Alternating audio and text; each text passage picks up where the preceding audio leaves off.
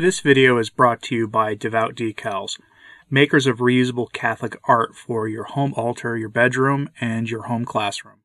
What you're about to hear is St. John Bosco having a nightmare, and he describes it to his the boys under his care. For those who don't know much about Don Bosco, he operated a orphanage for boys and he would often relay his dreams to them because they were often dreams about salvation and about the state of souls of those around him and other such things important for the duties of a priest.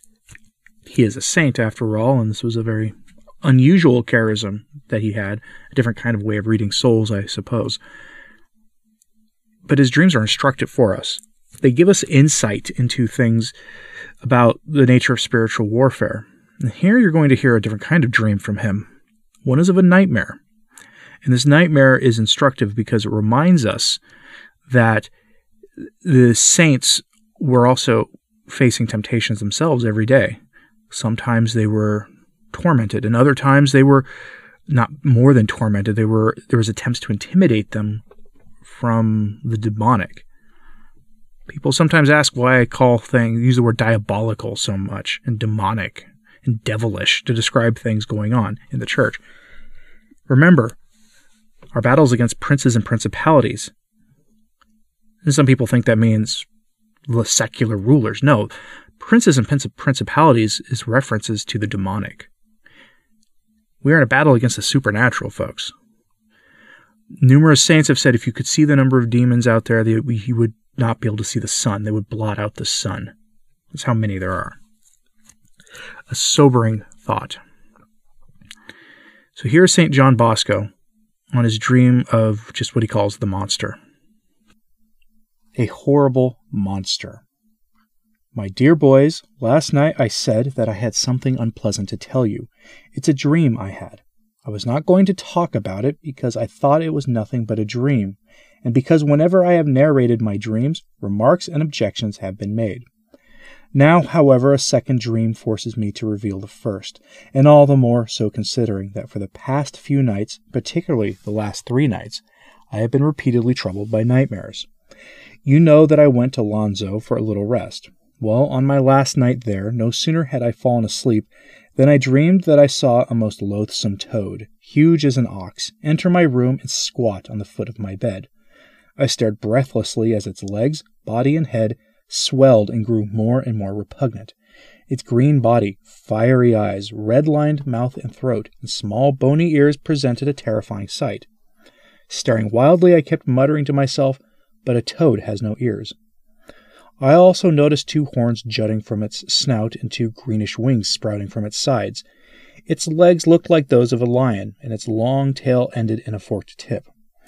At the moment, it seemed, I seemed not a bit afraid, but when that monster began edging closer to me, opening its huge, tooth studded jaws, I really became terribly frightened. I thought it was a demon from the pit, because it looked like one. I made the sign of the cross, but nothing happened. I rang the bell, but no one responded. I shouted, but in vain. The monster would not retreat. What do you want from me, you ugly devil? I asked. As if in answer, a just it just crept forward, ears fully stretched out and pointing upward. Then, resting its front paws on the top of the bedstead and raising itself on its hind legs, it paused momentarily, looked at me, and crawled forward on my bed until its snout was close to my face. I felt such revulsion that I tried to jump out of bed, but just then the monster opened its jaws wide. I wanted to defend myself and shove the monster back, but it was so hideous that even in my predicament, I did not dare to touch it. I screamed and frenziedly reached behind me for the small holy water font, but I only hit the wall. Meanwhile, the monstrous toad had managed to mouth had managed to mouth my head so that half my body was inside its foul jaws. In the name of God, I shouted, why are you doing this to me? And at these words the toad drew back and let my head free. Again I made the sign of the cross, and since I had now dipped my hand in the holy water font, I flung a few drops of water at the monster. With a frightening shriek, it fell backward and vanished while a mysterious voice from on high clearly said, Why don't you tell them? The director of Lanzo, Father Lemoyne, awakened by my prolonged shriek, heard my pounding on the wall. Don Bosco, he asked me in the morning, were you having nightmares last night? Why do you ask? Because I heard your screams. I realized that God willed I should reveal what I had seen. For this reason, and to rid myself of these nightmares, I have decided to tell you everything. Let us thank the Lord for his mercy. Meanwhile, let us strive to carry out his admonitions, no matter what way he may choose to make them known to us, and let us use the means he sends to enable us to save our souls. Through these dreams, I have come to know the state of conscience of each of you. I wish, though, that you keep within these walls what I am going to disclose to you. I beg you not to write about it or talk about it outside the house, because such things are not to be ridiculed, as some people might do. And also because I want to avoid possible unpleasant complications. I tell you these things confidently, as father to his beloved sons, and you should listen as though it were your own father telling them to you. Well, then, here are the dreams which I would rather forget but must reveal. I began to have these dreams on Sunday, April 5th, at the very beginning of Holy Week, and this went on for several miserable nights. These dreams so exhausted me that in the morning I felt more done in than if I had been working all night. They also alarmed and upset me very much. The first night I dreamed that I was dead, the second that I was standing at God's judgment seat to settle my accounts. After each dream, I awoke to realize that I was alive and had time to prepare better for a holy death. The third night, I dreamed that I was in heaven. I surely enjoyed that, but it all vanished when I woke up the next morning. I nevertheless felt determined, no matter what the cost, to gain the eternal kingdom which I had glimpsed. So far, these dreams did not concern you in the least and would have meant nothing to you. When one falls asleep with something on his mind, his imagination goes to work, and he dreams about it. A frog like monster that is attempting to consume him before making the sign of the cross. Certainly, that could be a parable. It could be a parable about sin. It could be a parable about temptation and about the things he deals with himself, that he was dealing with himself in his life to, that were still keeping him from achieving sanctity. How his sins threatened to subsume him. Perhaps hubris, the first deadly sin, which the world is celebrating right now. Perhaps it was some other sin that he was worried about, or perhaps this was something to relay to the people around him, to the children under his care. I'm not entirely sure which. I'm curious what you think about it. What do you think this was a vision of? Was this something a, a metaphor, or was this something real? Was he truly being tormented by something from the other side?